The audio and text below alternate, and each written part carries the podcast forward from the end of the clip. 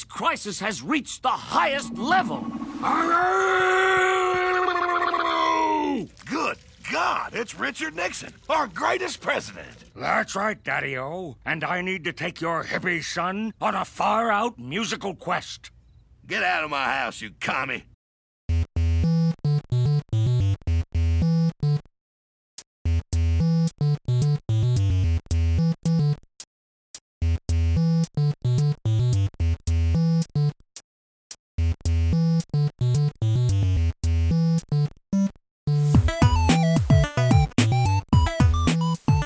Welcome to the world of tomorrow. This is Back to the Futurama, your podcast voyage through the Comedy Central reboot of one of the greatest TV shows Fox ever canceled. I'm Ben, And I'm Mike. and today we're talking about Season 7, Episode 23 Game of Tones?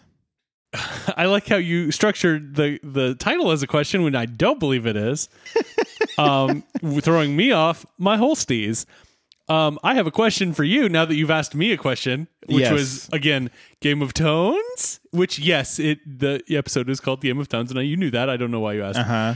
Um, you've thrown me off my holsties. I feel like it's more of a question of like, hey, uh, will you want to play a game of tones? Tones being some really terrible board game. Um, or really great board game, or really great uh, game uh, similar to uh, uh, uh, Jackbox. I assume Tones is a Okay. board game not unlike Sorry, where it's Okay. just like it's a universal thing that nobody really cares about. I mean, I really like the Pop-O-Matic. The Pop-O-Matic was cool, but the entire if you need a gimmick like the Pop-O-Matic That's fair. to sell your game, your game is garbage. That's fair. I am one of the uh, rare uh, non-ironic non-ironic lovers of the game of life with the spinner. I know we've talked about that on this very podcast I before. I do love it, and I recognize that the game of life you effectively play all the time because we're alive people.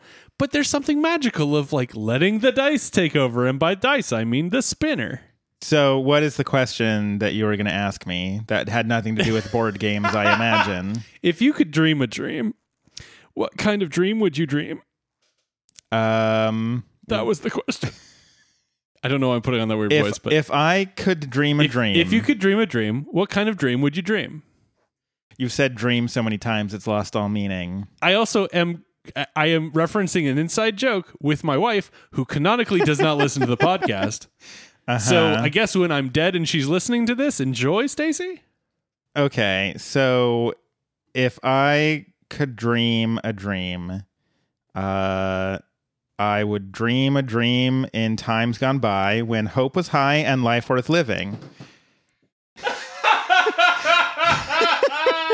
I would dream that no- love would never die, and I'd dream that God could be forgiving. I think that's what I'd go with, Mike.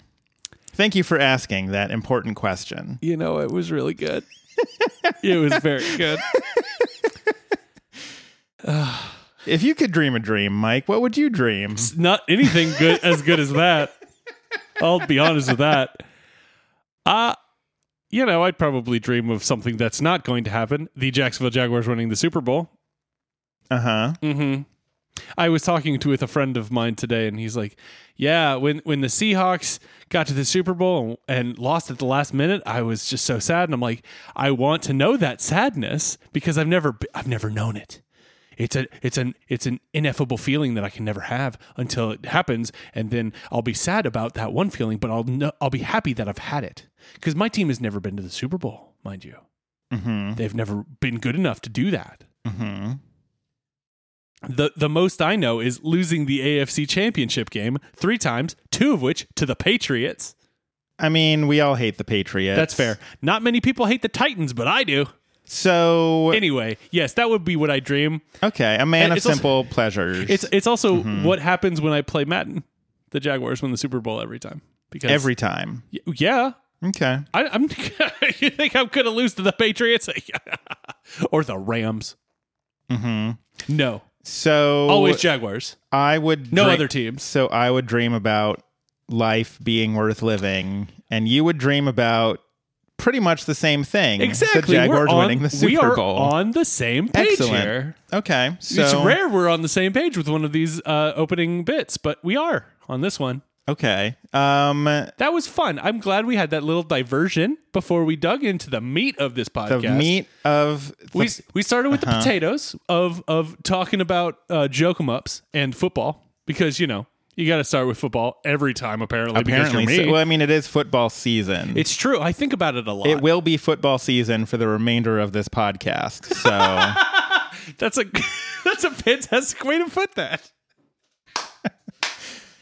Because it's absolutely true, but it's Mm-hmm. funny to say it in those terms. how can we stretch this podcast out so that we air the final episode live during the Super Bowl? There will be no one listening to it. Also, it will be an hold- hold awful on, I'm sure. episode I'm- because you will be watching the Super Bowl the like, whole yeah, time. yeah, yeah, Ben, you're totally right about. Yeah, mm-hmm, mm-hmm. Oh man, look at that! Uh-huh, oh man, mm-hmm. I can't believe he caught the ball in the place. Yep. So yeah, Futurama is a TV show, and go go go! Ah, you son of a brr, brr, brr. Yeah, yeah. Like, uh huh. Yeah, the live feed is just gonna be great for that. And now I want to d- do a live stream, or not a live stream, but a recording similar to what we did with the uh, 1997 hit film Titanic, uh, James Cameron film Titanic, and uh, do it during the Super Bowl. Man, I'm already editing so much of this stupid Titanic thing. It's mind blowing. Keep your eyes out for that last, one. Last week, I was 20. I had. I had the super cut up to 23 minutes. I'm now up to about 45 minutes. I was working on it right before you showed up. There's a lot of content to be I've still listened got to. about an hour to go through on this. With the, It's the, it's the such wi- a long movie. The wild thing we've done, So- basically to you. Uh, so I'll make you a deal. We can do the live stream Super Bowl if you edit it. Oh damn! well, you said live stream. There's no editing with a live stream. Hey, you know what? However you want to edit it, my dude. so I think I'd rather do a, a live st- or a, a, a supercut of UHF because I don't think you've seen that. I have not seen UHF. And no. me and Temma were talking about it on the car here because you know you got to talk about UHF when it's dark and cold outside. is that a fact? I mean, you got to talk about UHF when it's warm and bright outside too. So why not both? Uh, I've gotten all of my brands in the f- opening bit. So I mean, Back to the Futurama is almost over, but maybe for our next Patreon, if we can get enough money, I'll watch UHF and we'll stream it. So let's talk about season seven, episode twenty-three, a thing we both have actually seen. Um, Are you sure about that? yeah, I should I'm hope sure. so. There's no fudging up anymore. Uh, season 7, episode 23, Game of Tones. We start on planet Z7 on the date Flamuary 24th, 3013. there's a ship playing some weird tones at a planet at the planet. Um, later on Flamuary 39th, 3013, the ship keeps playing those tones and the planet starts cracking. Then on March 2nd, 3013, the ship plays the tone again and the planet's destroyed. Yep. Mean I have no I have no additional The the yup said every the yup was very King of the Hill esque. Mhm. I mean, you really summed up everything I could hope to sum up in the Mm-hmm. destruction of the mighty planet Z7. It's so Or mighty, Z7 if you're from England. which we do have in, in, uh, UK listeners. So thank or you. Or Canada? I think they say Z in Canada. Oh, Canada. They do because Rush is Canadian. You have such a wild Nailed touchdown it. can- Canadian culture. the song is called YYZ, uh, not YYZ. Anyways, back on planet Earth where Canada lives, home of home of the Z. Great segue back into the Futurama episode. We are at the top of our game. Welcome to Earth, home of the Z. Do you think we can get no, Well, okay. I was gonna say I we don't need to think get so. the sign to Canada to say home of the Z, but I Okay. think so many other places call it Z that I think by default we're home of the Z. that's true. Welcome to the United States, home of the Z. Also, miles and Fahrenheit for some reason. hmm Miles per hour. Ooh. I don't know why I tried why- to make that sound so it's spooky. not the spooky season anymore. We're tr- why are we trying to to scare our UK listeners with the discussion of miles per hour? Back- or really every other country in the world. On planet Earth, home of the Zed, it's Arbor Day. It's good to know when what day that is. And uh, they are at Planet Express. Mm-hmm. And the professor says, I don't know if you've heard the news, but it's good, everyone. I love how many times they have to remix the whole good news everyone because they're like, well, I mean, we've just done it 40 times.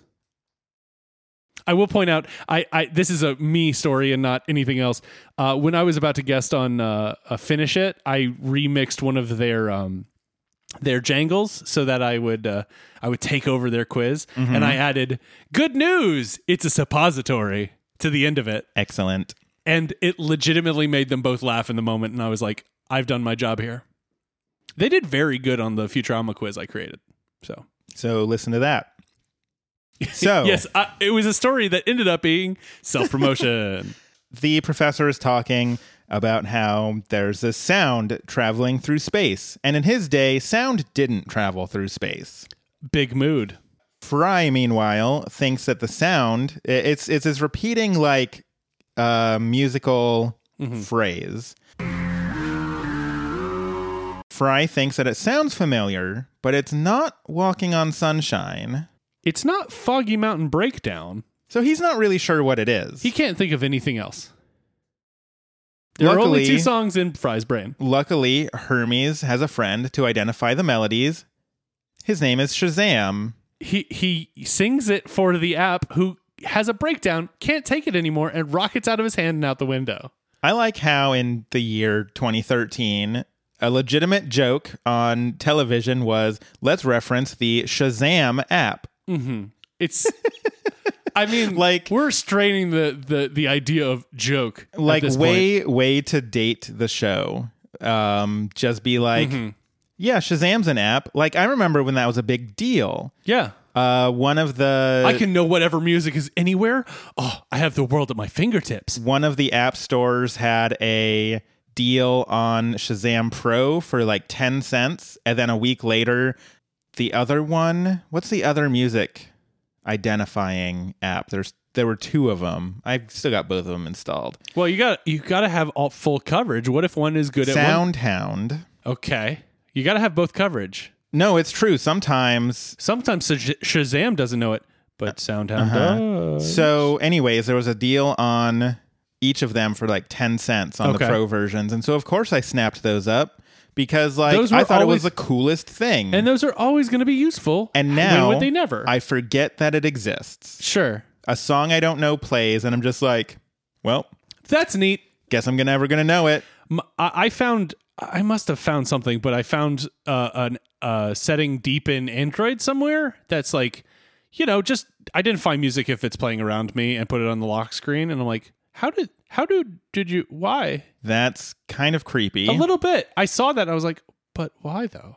it already knows that like It knows too much. it knows too much. you know too much phone. Because like I have a friend who was like, so the other day my husband and I were talking about JNCO jeans, and there's no reason for those to be advertised to me at all ever. But And today yet- I got an ad for JNCO jeans because which they I wanna know. s- I want to say, have a good day thinking about those JNCO jeans. so f- uh, Because I want to think about JNCO jeans. You heard me, phone.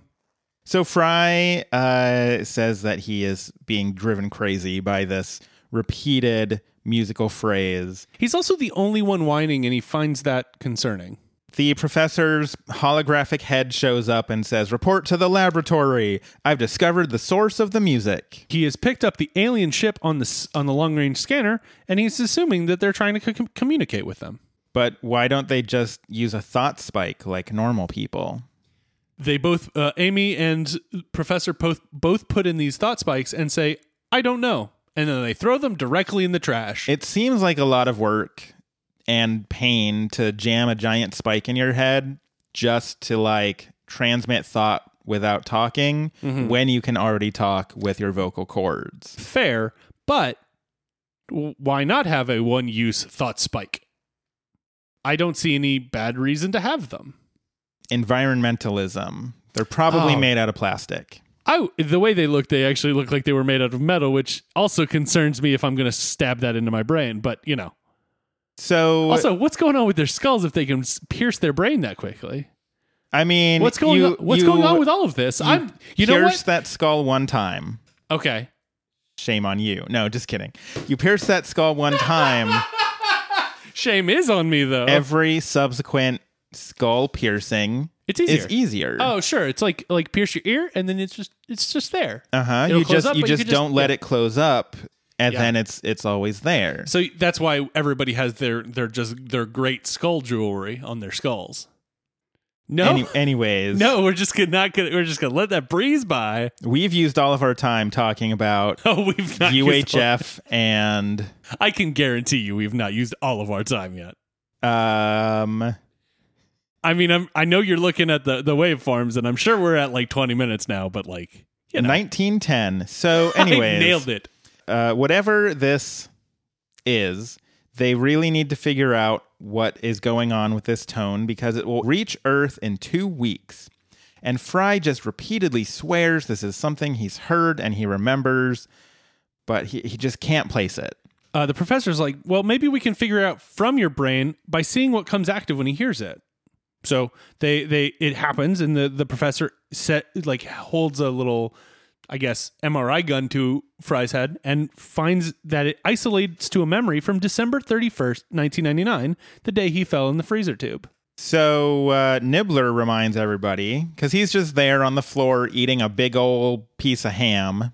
Which big mood as well. Uh, Nibbler reminds everybody that he was also there on December 31st, 1999. And Amy's just like, I always forget that he can talk. Uh, one important thing that Nibbler says is he doesn't recall any music. So he I mean, it was 1999. Everybody everywhere was playing Hanson, probably. Mhm, mm, bop. Okay, wait. I need to find out. Uh, what was the number one, number one song, December It's been 31st, 1999? Ben is Googling in the corner. It's Ben Googles that corner.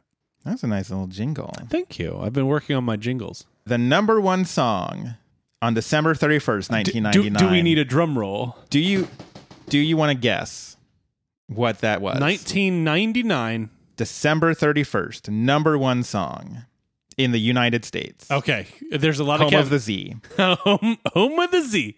Um, I'm gonna go for whatever reason. I don't. I don't think this song. I think this song might have been a 2000 or 2001 joint, but I'm thinking "Toxic" by Britney Spears.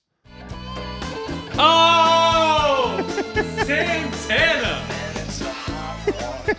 oh, how could I forget about it being a hot one? Uh-huh. So anyways, um Dang it! On on. Oh man, that's so every so Nibbler probably he has to remember Well, Santana. That, but the tones don't come from Santana. they prepare the radiocranial dream injector, which is uh some weird inception like device Yes. that you hook someone up to and then they dream and then you can just watch their dreams on a big screen I whether it's about uh dream of uh that that God would be forgiving or that the Jacksonville Jaguars win the Super Bowl. either one, uh, I would watch the one with the Jacksonville Jaguars. The only dream you would watch. It's it's a very good dream. So uh so yes, everyone gets to watch this dream on the big screen while Fry is having this. Fr- Fry asks if he'll have pants on in the dream, and the professor tells him he has to wear these dream pants. It's a diaper. Yeah. I mean, he's gonna be he's gonna be dreaming and sleeping real heavy. You don't know what's gonna happen down there. Mhm. It- He's going to hear the 1999 hit Santana song Smooth featuring Rob Thomas. Mhm. You can't Um, forget about Rob Thomas. He's very important to the because he's featured on it. So Bender is in the background eating popcorn, by the way, which I liked because the the dream hasn't even started yet. He's just chowing down on that popcorn. Have you never been to I a movie fe- theater? I feel like that's my problem with popcorn at the movie theaters. You You, have to, sit like- down, you get all those ads for like Oh. Welcome to to Cineplex 49. and, and the scramble that's like here's a here's an advertisement for soda pop. yeah and and this the the the jumbles of like guess the actor mott hanks who knows Hmm, like Brad Pitt nailed it. nailed it And then so you're just sitting there and you're just eating popcorn and then by the time the first trailer starts up you're like, "Well, I'm out of popcorn." right and it's it you just It's have, a scam. it's a, well i don't know if it's a scam it's a scam. okay Uh, i mean you did purchase and enjoy popcorn i mean the timing of the popcorn enjoyment Let it be known that Back to the Futurama Studios is anti-popcorn in movie theaters because it's a scam. i Official policy of Back to the Futurama Studios. I think I need to take another look at the bylaws that allows you to make these uh, policies uh, unilaterally. But you know, I guess I'll allow it. Although I would, I'm going to offer a dissent into the uh, the record. Sometimes you just have to a get a real big popcorn, and then you're not going to finish the whole thing in the movie anyway because it's a, too much popcorn. But if if you have if you're like okay you, you share a popcorn with your significant other and you're like okay we're going to both work with each other on this one to not eat until the trailers are done and you just you you hold it and you know that if you take some your significant other will slap you on your hand and it will hurt Sarah knows that she can't stop me from eating. It's impossible. She's nodding from the living room right now. I'm, I'm not saying it's easy to stop me from eating i'm just saying Stacy, my significant other, will hit me on my hand and it will hurt because she's good at it. It's it's the good slap on the hand, like a, a ruler. You know, she doesn't have a she ruler. brings a ruler. She does not bring a ruler to the movie No, no, theater. no. Let But it be known that Back to the Futurama Studios is pro rulers in movie theaters. You might need to measure things while the movie is playing. You can stick the ruler into the tub of popcorn and see how many inches of popcorn you've got left. Even though popcorn is a scam. It's funny how these policies reference each other. So it's weird how many of our policies involve going to the movies. So Fry asks, I can want to. I want to back up. How when was the last time you went to the movies? Detective Pikachu. Okay, so fairly recently. So actually, that's exactly the same for me. I don't know why I'm digging on you for that. Fry asks, Can I have some milk and cookies first? And the professor says, Yes, in syringe form. And so he just gets a big old shot of cookies and milk. I don't think it was cookies and milk because he's out immediately. I mean, could have been just real good cookies. Some of those Oregon special cookies. I mean, but they're in New York. Is it legal there? it's 3013. No one cares anymore. That's probably fair. So he he he kind of wakes up in the dream and's like, "Hey, that my alarm clock. Are those the tones?" And the professor's like, "You're a tone deaf idiot. Get out of bed and start dreaming." So yeah, he wakes up in 1999. Uh, it's all a dream, but we actually, I think this is the first time ever we see Fry's 1999 apartment. We've seen a lot of flashbacks to his family home, Mm-hmm. but this I think is a new one. I don't think we've ever seen this before. I don't think so. Uh, I think you're right on that. And also, if you're thinking it's disheveled, it is very much so. he has um I, I did note a couple of things in his apartment he has a muscle girl calendar like it's a calendar with a, a really really muscly woman in a bikini. Um he has a he has a bunch of uh, christmas lights hanging up that are connected to a surge protector that itself is dangling from the uh the christmas lights Oh yes, uh he has just a the best fire safety. he has his precious turtle and his burrito and his uh, 1999 girlfriend Michelle. And Sarah Silverman makes a, a reappearance as Michelle, which I think is a good callback because, like in other flashbacks we get of Michelle, it's not Sarah Silverman, Right. So you know they did their homework on this. Did their one. homework. I always appreciate when they bring back the originals. Um, it, it- like like the Robot Devil, where they they weren't able to do it at one point, and then they've been able to bring him back a couple times since.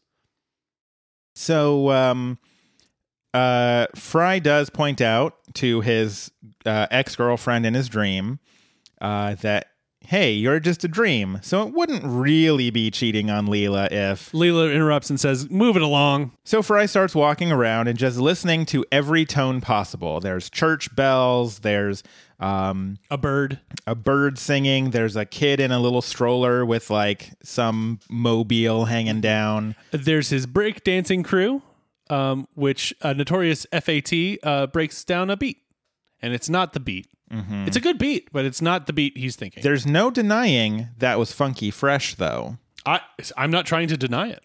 We here at Back to the Futurama are pro funky fresh beats.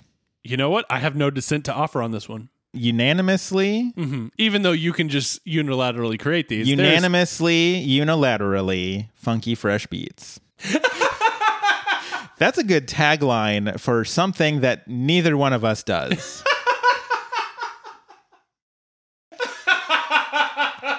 hey, if anyone out there is listening, you're free to have that one. Just let us know. Tweet at Back to Futurama. We want to see that on some funky, fresh swag. But then, noticeably, FAT goes to uh, go take a business job. He just strips off his uh, his Yeah. breakdancing clothes, and he's got a whole business suit. yeah, he there. takes that job at Lehman Brothers. It's very funny. Fry at that point notices a strip club uh, titled Booby Tuesdays, which I love it. made me laugh a lot more than I care to admit. Sometimes just a well placed rhyme is just perfect. Uh, so Fry's like, you know, I've got some time. Why not just, uh, you know, go into this strip club?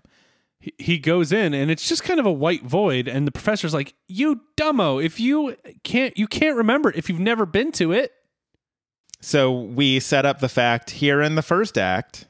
Hey, Look at that. That- Chekhov's white void. that he can't go to somewhere that he doesn't remember mm-hmm. because this is both a dream but also kind of a memory. Right. It's which- mostly a memory. It's sort of blurring the lines of what a dream would be because you bet that like I have never been to a strip club ever, but I'm sure my brain can concoct what a strip club would be like. Maybe this is a thought experiment then. What's in there? So, Parks and Rec taught me that Okay. strip clubs have the best buffets. Thank you, Ron Swanson. So, there's obviously a buffet. Clearly a good buffet. There are obviously some ladies Okay. who are in various states of undress. Sure. There's loud music that I don't like. Sorry. Yes, that's very specific, but yes. Um, over in the corner, there is a man with no face playing chess against a parrot. Of course. Every strip club has one of those. My gym teacher from second grade comes out from behind a curtain and makes me run a mile, which I can't do because I just drank a bunch of milk. Why would you drink all that much milk if you knew you had to do a mile? Then I wake up, vomiting profusely. The end. That's the dream. That's a horrifying dream. See, I can imagine what a strip Yeah. club. My dream can make up a strip club pretty well, right? I'd say that's at least 70% accurate. You know, you've you've you've uh, added a few things like the ladies in a, some uh, strain of undress, and you've added some. Uh, you've forgotten some things. Although you didn't quite remember the top hat on the faceless man, but you know you got pretty close.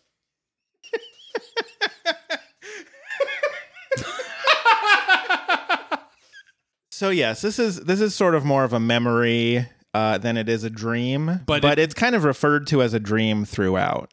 It, it is it is vaguely Inception. hmm It's, well, it's it'll get memory inception. it'll get more Inception in a bit. Wah.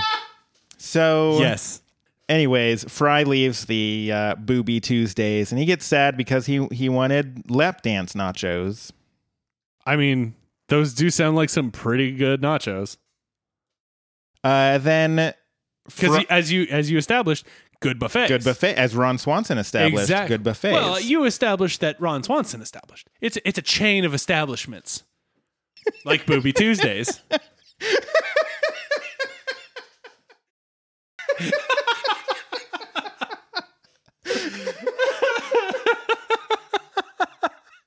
You know, I make fun of myself while I'm listening to Back to the Futurama that I laugh at my own jokes, and then I just laugh at my own jokes That, all the time. that may be the funniest joke that ever happened on Back to the Futurama. Anyways, Fry goes to cross the street and he sees an ice cream truck and he's like, maybe that's it?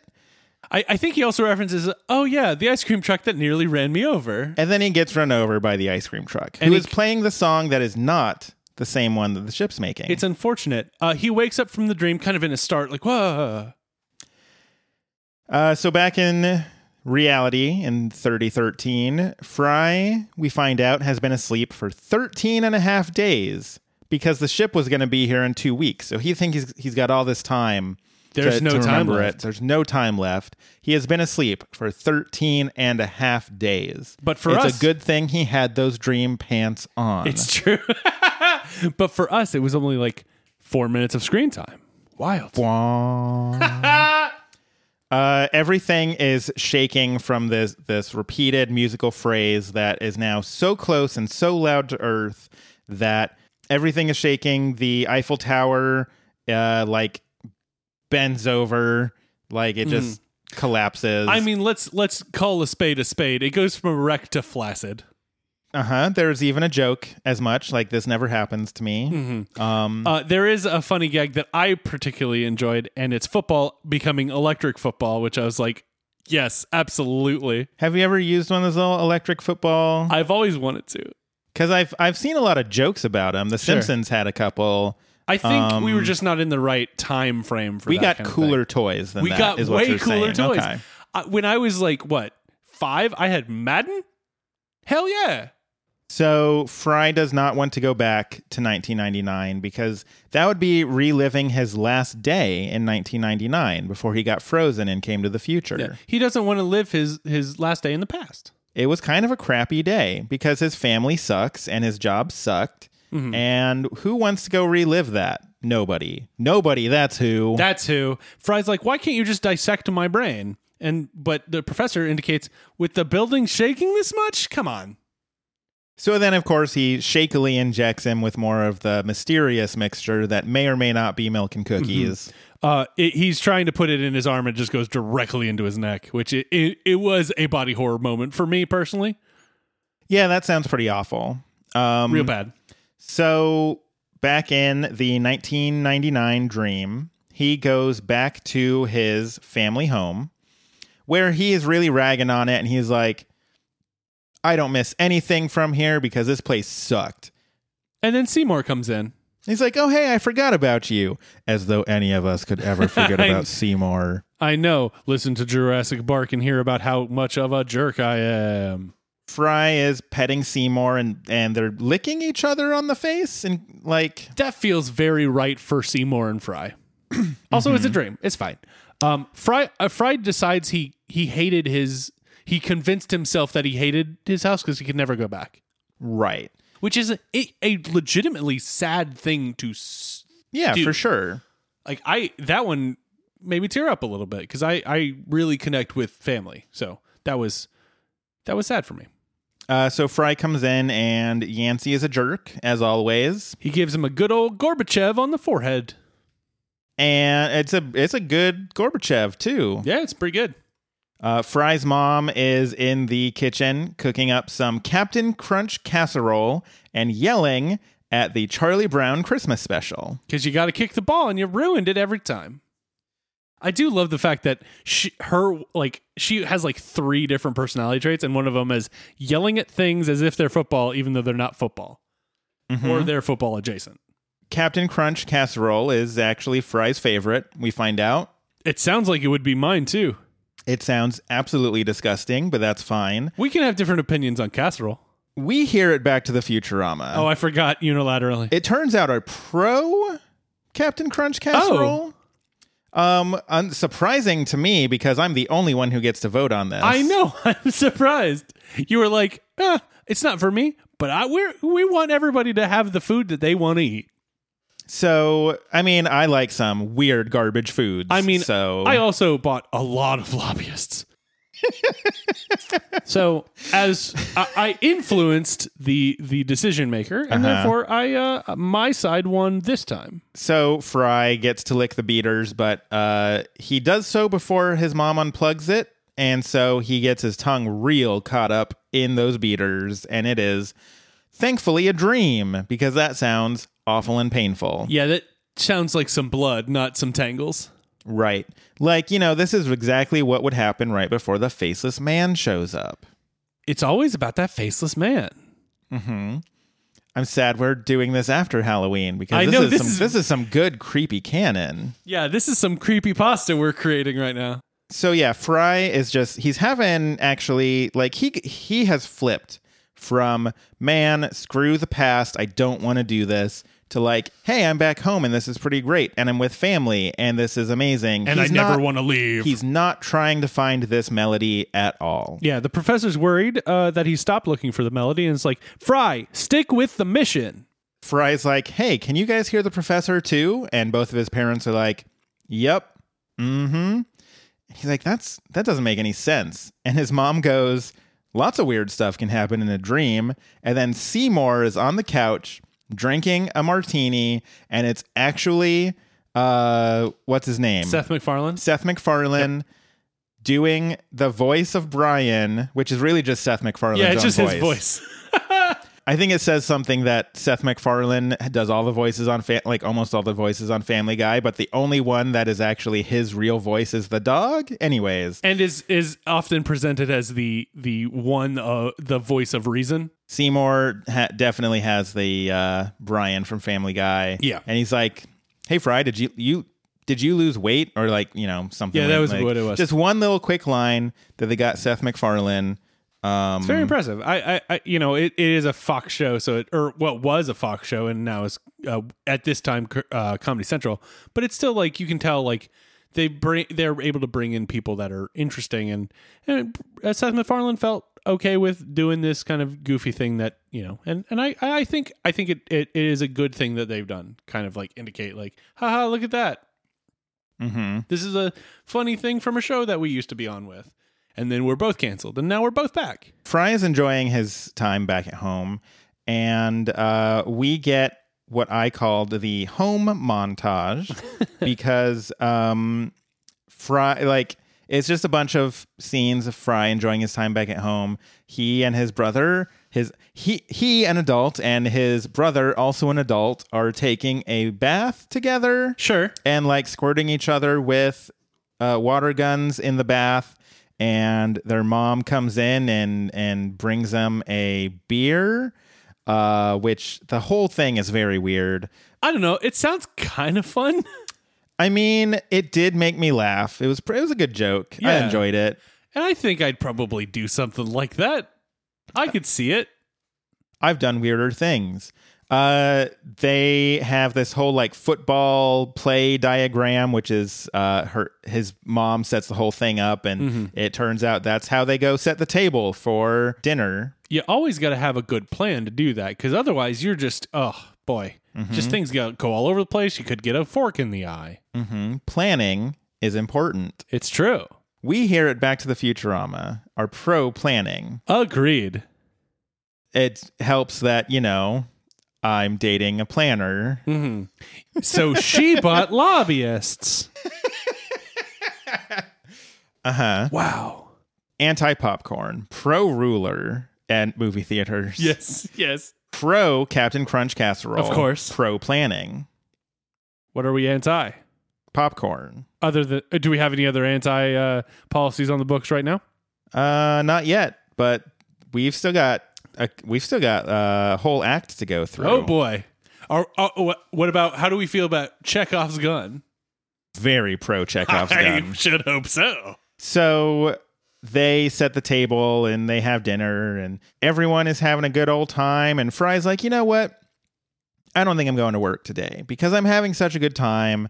And Yancy is even like, "But how are you going to pay off your debt to the Columbia House Record Club if you keep getting fired?" I mean, it's a fair question. If you've got the debt, you got to pay it off. Uh-huh. The Columbia House record debt is the student debt of 1999. I can't like the the amount of sad that sentence made me do was unmeasurable. Uh, so Fry just doesn't want to go to work. He he's like, I just want to spend one last night there with his family. And his mom's like, Yeah, well, we'll still be here tomorrow. And Fry says, But what if I'm not? Again, a sad moment, like super sad. Like just like My next Cutting note to is the bone. Fry gets sad. I mean, it's sad. At that point, Leela just walks into the house Mm-hmm. and uh, Fry's mom says hi. And he's like, Calls calls her by name. Uh huh. He's like, Mom, you know Leela? Nope. Which is such a great reaction. Uh, Leela was sent in from the professor to end the, their quality time. Fry just doesn't want to go. And so then Zoidberg and Hermes and Amy and Bender all show up. And uh, And Nibbler too, because he, he uh, Seymour uh, sniffs uh, Nibbler's butt. They are trying to get Fry to go, but then they're like, oh, wait a minute. And then Zoidberg eats that, some of that delicious Captain Crunch casserole Oh, that man, we it- are apparently all a fan of in this podcast. Officially, so pro that casserole. canonically pro Captain Crunch casserole. Canonically. and Hermes is like, oh, yeah, Manwiches. Which, of course, uh, if I know anything about Hermes, it's planning and Manwiches. Plan witches. Ooh. Is that when you're planning to have a Manwich? Yes. Or planning to make a Manwich, or Planning to something a Manwich. Mhm. Doesn't matter what. it's planning involving Manwiches. Mm-hmm. There are a lot of things you can do with a Manwich. You got, but you got to plan for it. I mean, you could pave a street with a Manwich. the yes. Uh, Excellent. Fry's dad is also freaking out because Bender is there, and he's like, "Ah, the waffle irons, Y2K, they've come to life." He throws a grenade into Bender's compartment, which explodes, and Bender uh, burps. It's like, oh, excuse me. And so, yeah, they're all just having a grand old time. And then at that point, the professor shows up with none other than Earth President Richard Nixon, And the headless body of Agnew. which uh, Fry's dad immediately says, the best president the United States ever had. And then Nixon's like, I'm here to take your hippie son on a musical or whatever uh, journey. And, and it's like, get out, you commie. Which is such a great immediately turnaround. So they literally drag Fry out because he is fighting to Yeah. stay just that one more night. He, he manages to get by them, but he's told he was never in his house after 10 p.m. And he goes in and it's just a white void. Just like the Booby Tuesdays. just like the booby Tuesdays. And he kind of he has he's very sad about it and he gets kind of angry at everybody for pulling him away from the moment he was trying to have. And then he's like, fine, I'll go find your stupid music. And then Bender says, I'll sing you a tune you can identify. Let's go already. It's very good. Especially because Bender is standing outside of the white void and like calling into Fry. It's so very good. so back in 3013, the ship is still playing these tones. It is so loud and so close mm-hmm. that the earth is crumbling under the weight of these tones. The eastern seaboard just gets cut right off the side of the United States, home of the Z. Home of the Z. everybody is hooked up to this dream machine. Uh, we get a quick shot of that as the like the ground outside is literally Yeah. just coming apart. Fry reluctantly takes everyone to uh, Panucci's Pizza, and everything happens generally as it does, even though Leela's like, Is that the music? Well, when it's Fry getting the lowest score on the video game. Monkey. Fracas Jr. I don't know why I forgot the name of the game, but I did. It's the best game ever. It's the best game in the first episode of Futurama. You know what they say about Monkey Fracas Jr. in the first episode? You gotta fire it in the last episode. The fourth from last episode. Oh, okay, that's fair. So yes, uh, so Fry's playing the game. He he loses. Uh, you stink, loser. Blah blah blah. Blah, blah, blah. Like We've it's the been whole there thing. before. We've, We've- been we've- here multiple times before. It's true. We keep it, Futurama is a time loop, and we always come back to this moment.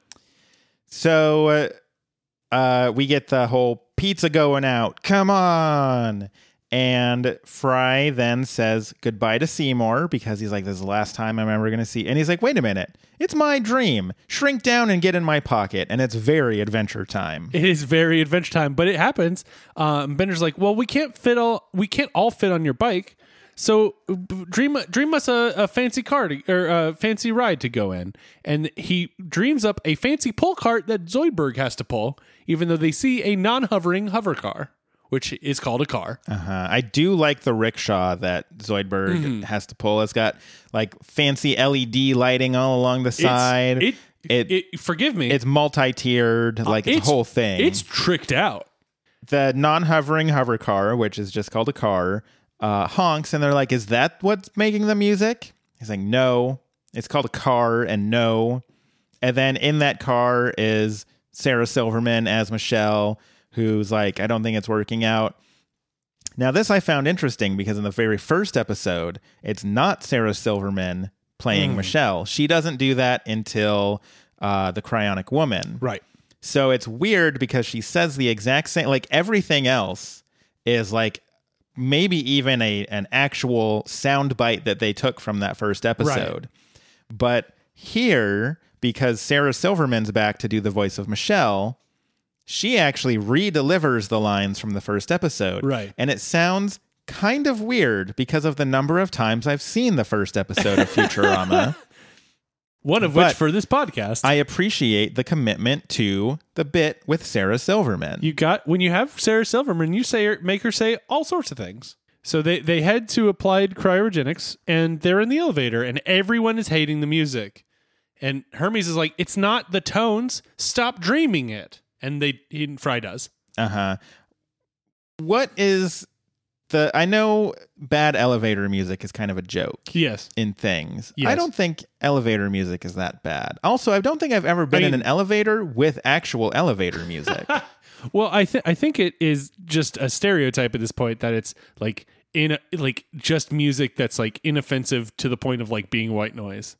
Even GoldenEye 007 had elevator music in the elevators. That was a, a little inoffensive, jazzy 007 theme. Sure.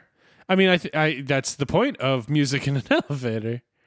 Because it's supposed to be just mindless and fine. It's not supposed to be good. It's not supposed to be bad. It's supposed to be a thing that's happening. But I I do think you're right that they've kind of removed it because it's like, well, everybody has headphones on anyway now. It's true. In these days, in th- in the year 2019, in this economy, in this economy, everybody's got those AirPods in. It's a weird statement. Anyways, um, so they go up to applied cryogenics. Fry does the icy wiener bit again, And then he says, every time. and so uh, he sits down to drink the beer, and he's like, "This is it. I mean, this is what I was doing." Like, and Nibbler is like, "Aha!" But I was there too, and that's kind of all he says. Yeah, that's kind of it because the dream starts becoming a little unstable as the Earth is being torn apart. The world outside is cracking like a delicious frozen Charleston chew. I don't, I don't know why there's a commitment to the Charleston Chew, but there is. Because I mean, I know Nixon. Nixon is pro Charleston chew. I mean, yes, but I there's no, there's never, never any reason for Nixon to be so pro Charleston Chew that he will push it into every conversation. Unlike you know how I talk about Weird Al and Jacksonville Jaguars all the time. huh? If Nixon had a podcast, he would talk about Charleston chew all the time. And Charleston Chew should probably advertise on that podcast Uh-huh. if Nixon were to have a podcast. Huh? You'd be like, "So Nixon, uh, if you could dream a dream, what would that dream be?" And he'd be like, "I would dream about the delicious Charleston chew." You know, it would be the the infamous Mike Nixon tapes. Uh huh. Uh huh. That famous audio tape. There's a reason. There's a reason that 18 and a half minute long podcast episode doesn't exist. And it's because it was so bad, Nixon had to delete it. He's mostly talking about Charleston Chew. And then Mike starts talking about the Jaguars, which didn't exist yet. yeah, they did not. Um, and they first played in 1995. It's the first podcast ever, and it is garbage. 18 and a half minutes of garbage. I, I, d- I have nothing else to say. Like it, it you know, it it's the Mike Nixon tapes. It just is what it is. Anyways, Fry is sitting there and he's like, Well, this is the last thing I did. The last thing I did was blow my noisemaker sarcastically to underscore my deep disappointment with life. And, and Amy's like, "Oh, is that the music?" And and Fry's like, "I'm deeply disappointed in you," And then Fry which is very cutting thing for Fry to say. Fry falls backwards and he falls he starts falling into the uh, hawking chamber as it were. Oh yes, indeed. Uh, it, he does it in very very slow motion, and he hears the tones. Do you think that slow motion is sort of a reference to Inception? Was Inception out? I think Inception was out in 2013. I feel like it was. Um, I feel like that slow falling backwards in a chair thing is a very direct reference to Inception. Yeah, that feels like it. It feels like there's. I'm pretty sure it did because it was before I watched it before I moved to Oregon.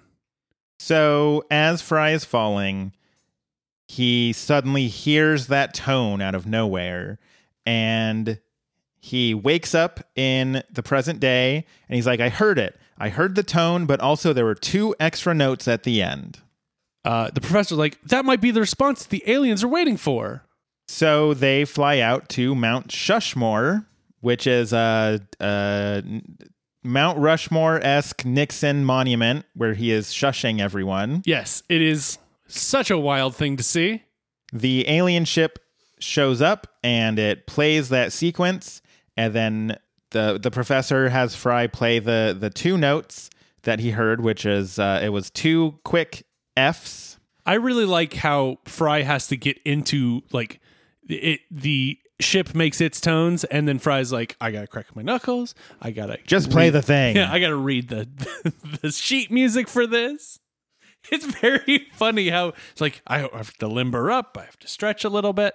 So uh, the ship plays those same notes back, and then it lands. And it turns out it's a very, very tiny ship. Um, it is a Niblonian uh, that Nibbler knows named Digby. It turns out it's Nibbler's chauffeur, and uh, the he's like, "Don't you remember? Like, don't you remember why we're he like the mission?" And it turns out that Nibbler's chauffeur Digby flew them out to Earth for this mission, and then the uh, chauffeur. Uh, it, or it turns out the big mystery is that the tone is the tone it plays when it's being locked up. Yep, because Digby had been had forgotten to lock the ship, um, and remember to do so as Fry was falling into the tube. And then after completing a successful mission, they go get really, really wasted. Just so drunk, my so goodness. drunk that they accidentally dropped the keys down the drain. Yeah, neither were in condition to f- to fly either. They had to call a taxi to go back to their home planet. uh, not the home planet, Vergon Six, their home base. Whatever. They they were they called a taxi. They That's called the ta- point. They don't drive drunk. Back to the Futurama studios Oh, oh God, are we doing a heel turn on this one? unanimously anti drunk driving. Oh, thank goodness. I was worried there for a moment, Ben, as the unilateral decision maker of the policies. They haven't all been good decisions, but this one that one's good. I, I like the fact that we are anti drunk driving. I, you know what? We've had a lot of fun here tonight, but don't drive drunk. So, anyways, Digby's been flying around trying to find the uh, the company car. Um, this whole time, that's what this is all about. I, I mean, I, I feel like the first time I see it destroy a planet, I'd be like, hey, maybe I shouldn't do this to every planet ever. Do you want to be the one who has to fi- file and f- fill out and file all the paperwork about losing the company car? I mean, no, but I knew I took a taxi from Earth to Vergon 6. So I'd be like, well, let's start on Earth. Yeah, well, I mean, there's logic. I might be very drunk, but if let, let, let- thought experiment here, I get really drunk in Portland, as you do. I, you know, you get mm-hmm. drunk. You take a Lyft home, or an Uber, or a taxi, or whatever. Doesn't really matter. Am I going to just start breaking breaking cars to find mine? No, I'm going to take a Lyft back to where I started, or take the bus. I don't know. I agree to disagree. So, you got to destroy things to find your stuff. Uh, so Fry's like, "Hey, I know where your stupid company car is. and they go back to applied cryogenics, where on the roof uh, they find this car, and it's still there. It's kind of wrecked up though. Uh-huh. The the tape deck's been stolen and the windows have been smashed, but otherwise it's in pretty good condition. Oh, and the battery's dead. Yeah. But, uh, the, but it gets a jump via Bender, and it's good to fly, and Digby leaves in it. Nibbler says that thanks to Fry, he he has found this company car, and so he owes Fry a great debt. He will do whatever it takes to repay Fry. Fry is a little dubious because he knows that what he wants he can't have. And so Fry gets really sad, and Bender's like, I can't stand to see him like this. I'll push him off the roof. You know, that is a very touching Bender thing to do. Mm-hmm. Um, they uh, the uh, the at night, uh, the robot arms. Fry is kind of dreaming about his mom, and he, he he's in the family house, and he sits down next to her. He they're watching the 2000 Rose Bowl, which he realizes he never saw. We find out that actually what happened is Nibbler put Fry into his mom's dream somehow. Yeah, it's never not- really explained. I'm not going to really think too hard about it. Deus dream machina. I mean, you you have a dream set up in the first act. You got to fire the dream set up in the third act. So, since this is Fry's mom's dream, somehow, again, not going into it, right. Fry actually gets to spend some time with his mom, and so uh, he says, um, "You know, I've I never got a chance to talk to you. Do you have a few minutes?" And uh, the the game ends. So, as she points out, you're the most important thing in my in my life. After this game ends, It's fair. so the game ends, and then she's like, "Now, what did you want to talk to me about?" And then he just grabs her, and and they hug, and uh, some sad music starts playing, and also Tiny Seymour is there hanging out in his mom's cheese hat. It's true. Um, and then uh, in in the time timeline of his mother, she is in bed and she l- opens her eyes, takes a look at a picture of Fry, smiles, and then goes back to bed. And that is where the episode ends, and that means that it is time for Grades. A, I like this episode. I think it's it's heartfelt. I think it it really kind of digs into something that we hadn't really dug into before with Fry and his family. I mean, he had, but but they never dug into the relationship and the fact that he really wants to spend time with his family that he can't.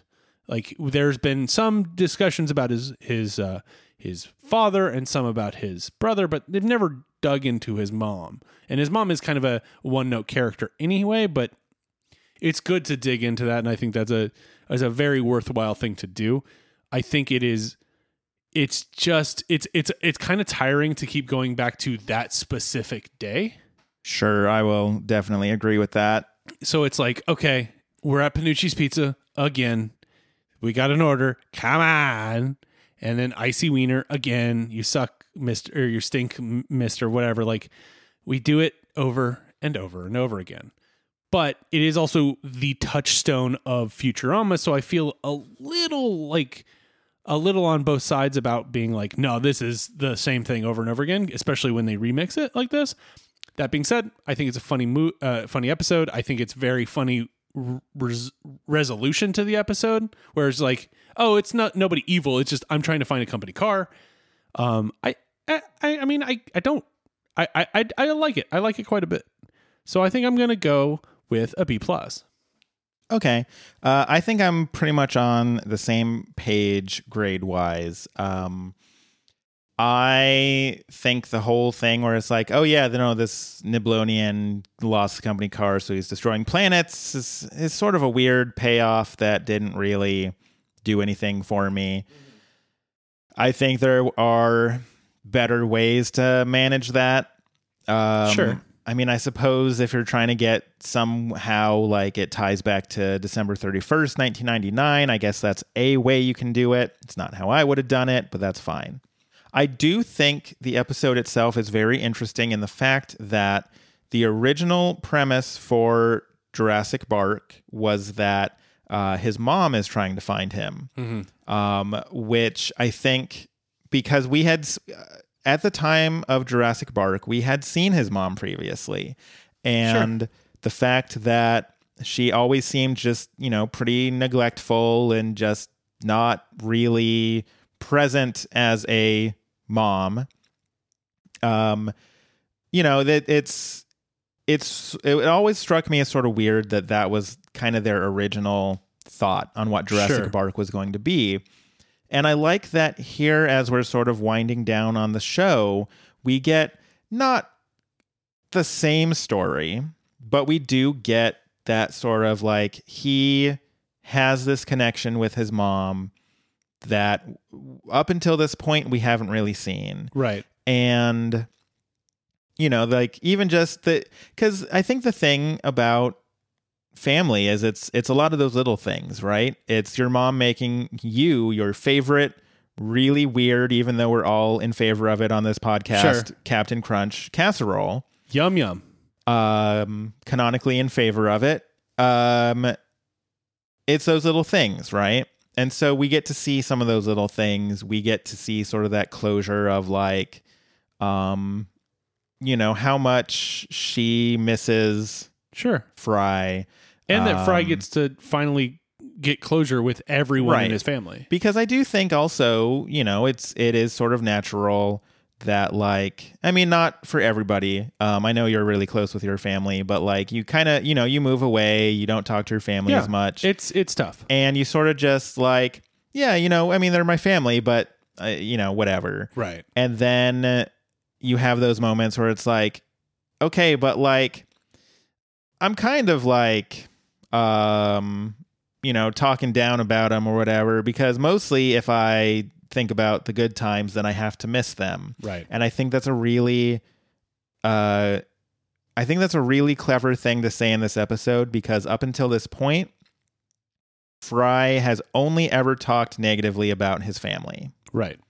and in in that respect i think the episode is actually really smart and it does it does a lot of good um and you know seeing that closeness with his family uh and that you know they weren't perfect but they were still family Right. right uh Yeah. he's still they were still people that he cared about and so i think that it does a really good job with all of that and i do think a lot of the jokes are really good i just want a better payoff with you know this this Right. ship because it did not work for me Okay. Fair enough. so i do think i think that the whole plot with fry Mm-hmm. is on point like the fry specific parts a plus i think is great but sort of that framing story Sure. is really nothing i care about and so i'm also going to say b plus um because i i think i think it averages out to just you know a really really good but not quite tight enough story for me Fair enough. I I, do- I want to ask you a question though. Like, and Yeah. this is a legitimate question. mm-hmm. Um, if the framing story was, you know, better, Mm-hmm. would it take away from that kind of Fry storyline? Because you probably have to dedicate a little bit more time to it to let it breathe a little bit. So you're taking something from the Fry storyline where he's like learning this thing about himself and the way he reacted to the way he came to the future. Like it, it, it feel well. I, I, I'm coming with a bit of a a bias to this because I do think if you take anything, if you try to expand that framing story, you're taking something away from Fry's story that kind of you would lose something. Well, so I think the problem is that the framing story ends on a weak note. Because if you look at Jurassic Bark, it starts out with uh, a pizzeria exhibit opens at a museum. Sure. What a dumb, stupid framing story, right? Sure. Like, there's there's nothing that amazing about it. And then the story is that well, it's this dog that you know Fry, uh, this fossilized dog that that Fry believes to be his dog, and like that framing story is a it's weird, but it ramps up to the the finish. That's fair. Whereas with this, you've got this weird ship framing story. You spend a lot of time in the dream, and you get this sudden dip where it's like, yeah, whatever. I'm the chauffeur, and we got real drunk, and I lost the company car, and I've been destroying planets over it. Oh, cool. Now we're back with like Fry with his mom. Fair that enough. dip, I do not like that dip. Fair enough. I think I, I, I, I think I see your point a little bit. I bit think if now. you Yeah. if you have that weird chauffeur getting drunk story at the beginning, I think it's more excusable. It's that it's that's that the dip com- yeah, that's that's where the like that's, that's the resolution of the story. Right. Whereas in Jurassic Bark, that framing story fades into the the story of Fry and Seymour. You know, I think that's what a good framing story does fair enough. so yeah i mean i i it's, it's just that that bump where i'm kind of like oh cool episode's over oh wait just kidding we get one more scene that's you know actually really touching and sweet Yeah. but yeah Fair enough. I, I think that that that the point is c- clearer to me now that where you're coming from. And I and I and there was a point that you were talking about in grades that you know when you have a really close connectionship with your family and you do move away, like I know exactly what Fry is going through. I mean, not exactly. I'm Uh-huh. not a thousand years in the future, but you know, like I don't get to spend as much time with my family as I would love to. Like I was talking with my mom on the phone, and she's like, "I wish I could come out this year, but I just can't." I'm like, "I get it. You know, it's it's hard to keep in touch. It's hard to, when you're not co-located in the same town or same state. Mhm. You know, even with states that are big, like it is hard to keep that connection. uh-huh or you can be like my dad who called literally in the middle of this podcast He is trying to keep that connection alive. Podcast be damned. um anyways i think that's what that's all we've got to say about this one but we want to know what you think about this episode was the framing story stupid and bad or was it fine um Two options. Are you pro or anti popcorn? Are you pro or anti rulers at movie theaters? Are you pro or anti Captain Crunch casserole? Are you pro or anti planners? Um, We will not be taking questions on whether you're a pro or anti drunk driving. It's true. Anti drunk driving. Don't drink and drive. So we want to know all these things and more. You can let us know by emailing us at back to the futurama podcast at gmail.com. You can tweet at us at Back to Futurama. You can find us on Facebook at facebook.com slash back to futurama. we are on Apple Podcasts. Uh, we are also on Spotify, and apparently Pandora has podcasts now. So who knows? You can probably find us there. Yeah, maybe. Um, I- anywhere you have us, uh, rate us, review us, subscribe, and send to your friends. And seriously, do not drink and drive.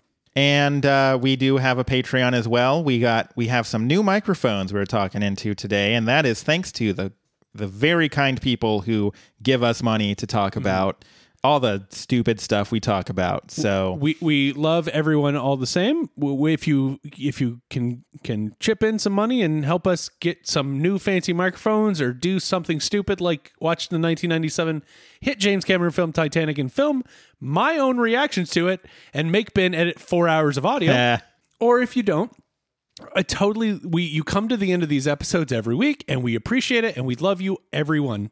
It we are so so thankful that you've come with us on this Futurama journey and we're not quite done yet.